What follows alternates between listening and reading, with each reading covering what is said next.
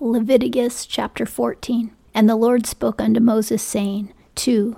This shall be the law of the leper in the day of his cleansing. He shall be brought unto the priest. So now in this chapter, we're going to talk about what happens when the leper is cleansed. 3. And the priest shall go forth out of the camp, and the priest shall look, and behold, if the plague of leprosy be healed in the leper. 4. Then shall the priest command to take for him that is to be cleansed two living clean birds, and cedar wood, and scarlet, and hyssop. It's neat that, that God commands the priest to go visit the leper because the leper isn't allowed in the camp. God sends the priest to the leper, which again is really kind because God could say, well, the leper can't go back, therefore he can never see the priest again, therefore he's just stuck. But God doesn't do that. And Jesus meets us where we are to minister to us. God is commanding the priest to do that with a leper. If the leper is pronounced clean, then he has to take two living birds plus cedar wood and scarlet and hyssop. Now, the hyssop is a bitter herb, and that represents Jesus' death on the cross, which was sorrowful and bitter. The scarlet is a scarlet, a red cloth, and that represents the blood of Jesus on the cross. The cedar wood represents the cross itself that Jesus had to bear. It's all a picture of Jesus on the cross. Isaiah says, By his stripes we are healed. He was beaten before he went on the cross. I think it's Isaiah that also says that he carried our sorrows on the cross with him. All of the pain of being a leper is showing us that what Jesus did on the cross, he did to heal the leper. And it was greater suffering than what the leper has suffered our high priest, eternal, who has suffered more than us, is able to cleanse and heal us. In the last chapter, it said that when you're pronounced unclean as a leper, before you leave the community, you have to rip your clothes. And ripping the clothes is a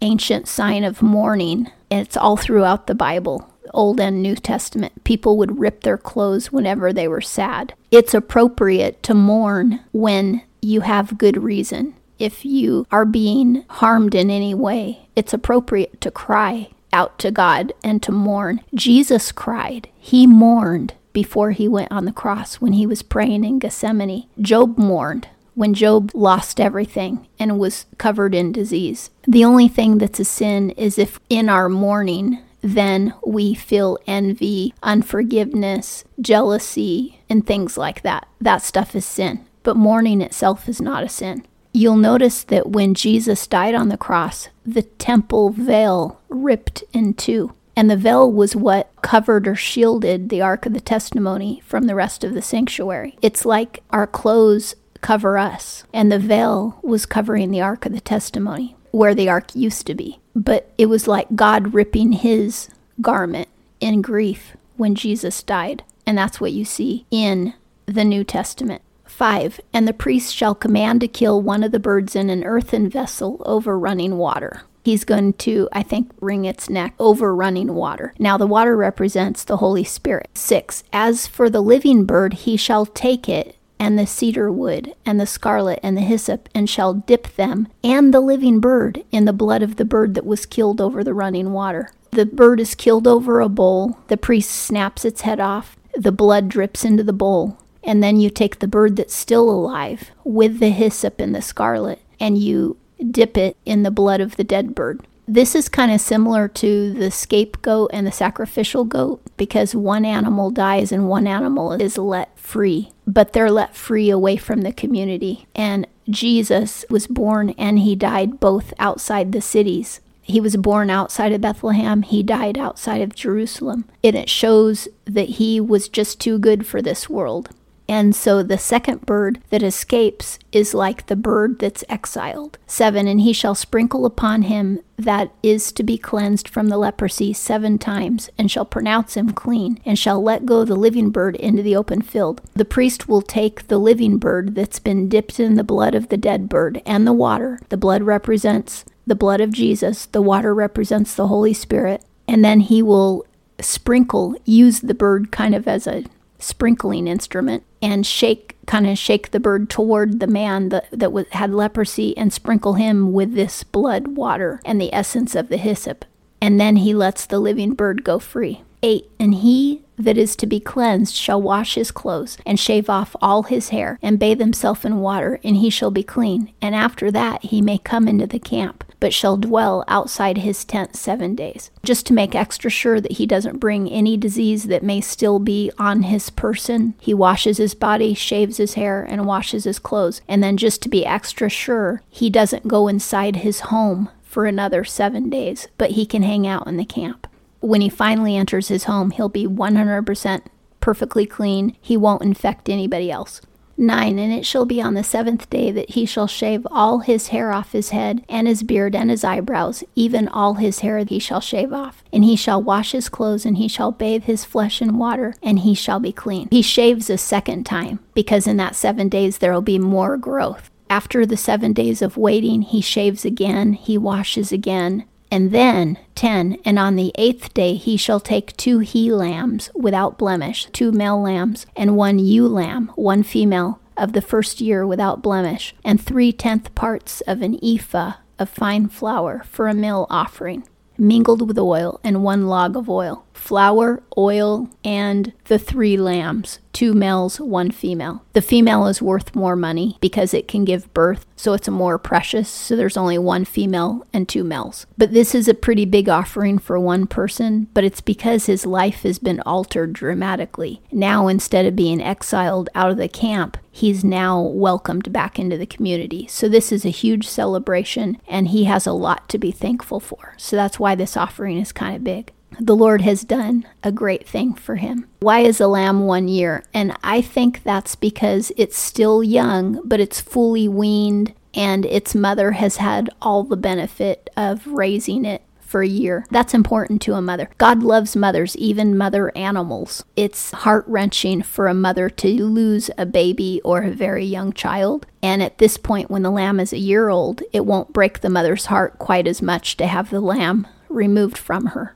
11. And the priest that cleanseth him shall set the man that is to be cleansed, and those things before the Lord at the door of the tent of meeting. This is a loving gesture. The priest is placing the man. It doesn't mean that he's picking him up, but it means he's in charge of him. The priest is taking care of the man to make sure that he is presented before the Lord with all of these offerings. 12. And the priest shall take one of the he lambs and offer him for a guilt offering and the log of oil and wave them for a wave offering before the Lord. The guilt offering is going to get burnt partially for the Lord, and then the priests will eat the part that the priest is allowed to have. And then the wave offering will get waved before the Lord as a dedication, but the priest will also get to eat it. The priest gets to eat because he performed this service. That's his food for the day. 13. And he shall kill the he lamb in the place where they kill the sin offering and the burnt offering in the place of the sanctuary. For as the sin offering is the priest's, so is the guilt offering. It is most holy. The only offering where God gets all of it is the burnt offering, which means that you're dedicated to the Lord. But with the sin and the guilt offering, the Levites get part of it. God wants our complete dedication.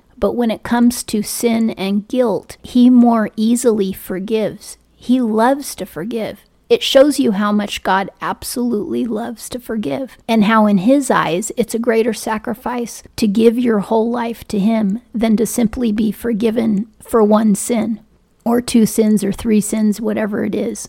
We can't go to heaven without forgiveness, but still, complete devotion, dedication to God is at a higher level because it's just not like I'm going to sin today, ask for forgiveness, and then I'll sin tomorrow. Complete dedication means I'm not only going to ask for forgiveness for what I've already sinned, but tomorrow I plan on not sinning. Tomorrow, I'm still going to be with you, Lord. I'm not going to go back to my sin. And that means more to God than simply asking for forgiveness for your past sins. Now, remember, the guilt offering is for any sin that the man committed against his neighbors, and the sin offering is for sins that he committed against God. 14 And the priest shall take of the blood of the guilt offering, and the priest shall put it upon the tip of the right ear of him that is to be cleansed, and upon the thumb of his right hand, and upon the great toe of his right foot. This is done when the priest himself is when he's sanctified and consecrated for the Lord. Now, this man who was a leper who's now healed is also getting sanctified and consecrated for the Lord. So it really shows you where the heart of God is. His heart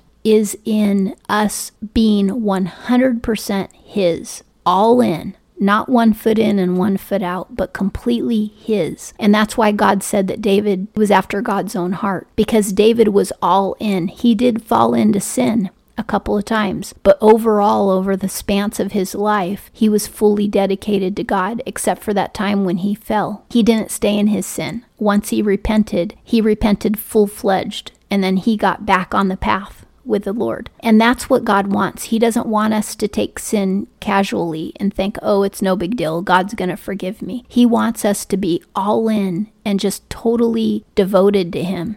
15. And the priest shall take of the log of oil and pour it into the palm of his own left hand. Log is a type of measurement. The priest shall dip his right finger in the oil that is in his left hand, and shall sprinkle of the oil with his finger seven times before the Lord. He's not sprinkling the oil at the, the former leper, he's actually sprinkling the oil um, toward the Lord. I'm not sure if this is toward the door of the tabernacle or toward the altar. 17. And of the rest of the oil that is in his hand shall the priest put upon the tip of the right ear of him that is to be cleansed, and upon the thumb of his right hand, and upon the great toe of his right foot, upon the blood of the guilt offering. Right represents Jesus, who is the right hand of God. So that's why it goes on the right. And Jesus is on his Father's right side on top of the blood that's put on the ear, the thumb, and the toe, goes over that the oil, which represents the Holy Spirit. 19 And the priest shall offer the sin offering, and make atonement for him that is to be cleansed because of his uncleanness, and afterward he shall kill the burnt offering. This seems to show that you could get a disease as a result of sin, but everyone's guilty of sin anyway. Even if our sin did not cause our disease, we're still guilty. But it does show that some diseases are caused from sin. 20 And the priest shall offer the burnt offering and the meal offering upon the altar, and the priest shall make atonement for him, and he shall be clean. There's actually four animals here. There's three lambs and one bird. The female lamb is going to be the burnt offering, and the flour and the oil that the man brought is going to be the meal offering. 21 And if he be poor and his means suffice not, then he shall take one he lamb for a guilt offering to be waved to make atonement for him, and one tenth part of an ephah of fine flour mixed with oil for a meal offering and a log of oil. It's only going to be one lamb instead of three. 22 And two turtle doves or two young pigeons, such as his means suffice for, and the one shall be a sin offering and the other a burnt offering. Again, the greater offering is for consecration, and the lesser offerings are for sin. One lamb, the oil, the flour, and two birds. 23 And on the eighth day he shall bring them for his cleansing unto the priest, unto the door of the tent of meeting before the Lord. 24 And the priest shall take the lamb of the guilt offering, and the log of oil, and the priest shall wave them for a wave offering before the Lord. 25 And he shall kill the lamb of the guilt offering, and the priest shall take of the blood of the guilt offering, and put it upon the tip of the right ear of him that is to be cleansed, and upon the thumb of his right hand, and upon the great toe of his right foot. 26 And the priest shall pour of the oil into the palm of his own left hand. 27. And the priest shall sprinkle with his right finger some of the oil that is in his left hand seven times before the Lord. This sounds like a repeat, but it's really not. It's saying this is what you do in the poor man's offering, which is pretty much the same thing that you do in the richer man's offering. But you know how explicit God is. He never allows us to misunderstand or misinterpret Him. He gives explicit instructions in both cases. Even though most of those instructions are going to match, He still makes sure that we don't misunderstand. I love that about God, that He is always explicit in His instructions. I think that's so wonderful because a lot of people aren't they expect you to read between the lines, and I personally have a really hard time reading between the lines. I'm very literal, and I really love it when people are straight and direct and they say it like it is. And I love this about God that he's straight, direct, he says it like it is, and he doesn't leave any chance of us mistakenly offending him. 28 And the priest shall put of the oil that is in his hand upon the tip of his right ear, of him that is to be cleansed, and upon the thumb of his right hand, and upon the great toe of his right foot, upon the place of the blood of the guilt offering. 29 And the rest of the oil that is in the priest's hand he shall put upon the head of him that is to be cleansed, to make atonement for him before the Lord. I love that too. That is so beautiful. Imagine the priest and this is resembling Jesus. This is how Jesus gives you the Holy Spirit symbolically. You know, he puts it on the right ear the right thumb, and the right toe to show that you will be his right hand man, just as he is on the right hand of the Father. Then he takes the leftover oil that, that's in his palm, which is a good amount of oil, that's probably at least a tablespoonful, and he just lays his palm over the top of your head, crowning you with the oil of the Holy Spirit. And so, in the Spirit, that's what Jesus is doing with us when he consecrates us for his work and to follow him. Can you imagine the, the, the beauty of it that Jesus has laid the Holy Spirit right on your head like a crown, like an anointing oil, just like Moses anointed Aaron? 30. And he shall offer one of the turtle doves, or of the young pigeons, such as his means suffice for. 31. Even such as his means suffice for, the one for a sin offering, and the other for a burnt offering, with a meal offering. And the priest shall make atonement for him that is to be cleansed before the Lord. 32. This is the law of him in whom is the plague of leprosy, whose means suffice not for that which pertaineth to his cleansing. First, he says, This is the regular law for cleansing from leprosy. Then he says, This is the law for the poor man who is getting cleansed of leprosy. And then he ends it with the bookend. What you just heard was the law for the poor man who gets cleansed of leprosy. Again, it keeps you from any misunderstanding what 33 And the Lord spoke unto Moses and unto Aaron, saying, 34 When ye are come into the land of Canaan, which I give to you for a possession, and I put the plague of leprosy in a house of the land of your possession. Now it's talking about in the future they're going to take be taking over Canaan because they're going to fight battles, they're going to kill the pagan people and take over their cities. They're going to divvy up houses in these cities for the Israelites. So when they take over these houses, if any of these houses has a plague in it, this is what they're going to do. 35 Then he that owneth the house shall come and tell the priest, saying, There seemeth to me to be as it were a plague in the house. 36. And the priest shall command that they empty the house before the priest go in to see the plague, that all that is in the house be not made unclean. And afterward the priest shall go in to see the house. The priest is going to say, Take everything out. Because once the priest enters and looks at the house, if he pronounces it unclean, then everything in it is also unclean. That's why they need to haul everything out first to make sure that they're not losing all of their possessions in one day. 37 And he shall look on the plague, and behold, if the plague be in the walls of the house with hollow streaks, greenish or reddish, and the appearance thereof be lower than the wall, if it's red, green, and it's a deeper inset than the wall. 38 Then the priest shall go out of the house to the door of the house and shut up the house seven days. It'll be kind of like quarantined, kind of like they put the tape over a crime scene, and no one can enter.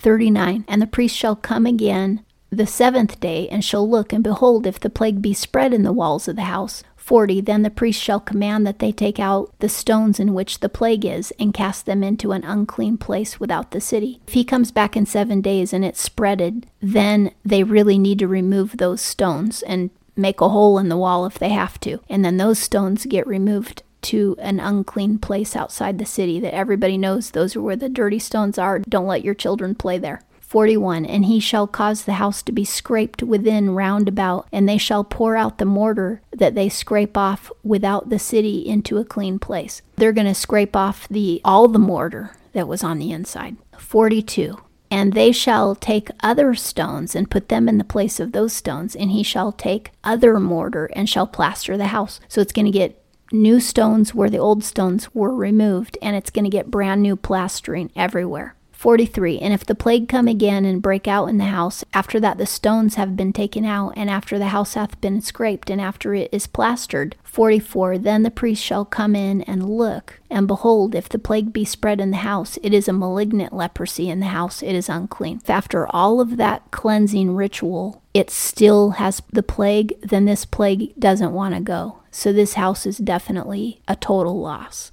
45 And he shall break down the house, the stones of it, and the timber thereof, and all the mortar of the house, and he shall carry them forth out of the city into an unclean place. 46 Moreover, he that goeth into the house all the while that it is shut up shall be unclean until the even. The workers who go in to remove the stones, and those who go in to scrape the house, and those who go in to replaster it, as well as those who tear it totally down once it's pronounced a total loss, all of those people are unclean until evening after they have worked on the house. They have to wash their clothes, and they're unclean. 47 And he that lieth in the house shall wash his clothes, and he that eateth in the house shall wash his clothes. I guess if while they're working they had to stop for lunch or they had to take a nap, whatever. 48 And if the priest shall come in and look, and behold, the plague hath not spread in the house, after the house was plastered, then the priest shall pronounce the house clean, because the plague is healed. 49 And he shall take to cleanse the house two birds, and cedar wood, and scarlet, and hyssop. This is the same thing required to clean the leper. Two birds, the cedar wood, the scarlet, and the hyssop. Representation of Jesus on the cross. The wood, the red cloth, which represents his blood, and the hyssop, which represents his sorrow and pain on the cross. 50 And he shall kill one of the birds in an earthen vessel over running water. The water represents the Holy Spirit. He's pinching its head off, letting the blood drain into the vessel. Because I think without the water mixed with the blood, there isn't going to be enough liquid to dip the other bird in. Also, remember that when Jesus, when his dead body was stabbed, when he was still on the cross by the Roman soldier, blood and water spilled out. And Jesus said that two of the witnesses of him are the blood and the water and we're baptized in water and we're covered by the blood. Blood and water is a constant theme in the Bible. It represents two of the aspects of God there's the Father, there's the water, which is the Holy Spirit, and there's the blood, which is Jesus Christ. 51 And he shall take the cedar wood and the hyssop and the scarlet and the living bird, and dip them in the blood of the slain bird and in the running water, and sprinkle the house seven times. Now the house is getting sprinkled to get cleansed. 52 And he shall Cleanse the house with the blood of the bird, and with the running water, and with the living bird, and with the cedar wood, and with the hyssop, and with the scarlet. You know, when pagans do rituals, there's no peace. There's anxiety, frenzy, and chaos because they're serving Satan. When witches and pagans do things, it's all in service to Satan. So the atmosphere is filled with anxiety, chaos, lust, hatred, and all of those horrible things. But when the priests perform these rituals that are in Leviticus and in Exodus, the presence of God is there and there's a feeling of peace. I've been in the presence of God before, and it's like you don't need to move, you don't need to say anything, you don't need to do anything. He's just there. And it's this feeling that you don't need anything because He's there. And you just stand there in silence and awe and it feels good. And I'm not talking about goosebumps. I'm not talking about screaming and shouting. I'm not talking about writhing on the floor. I'm talking about just knowing, being still, and knowing that He is God.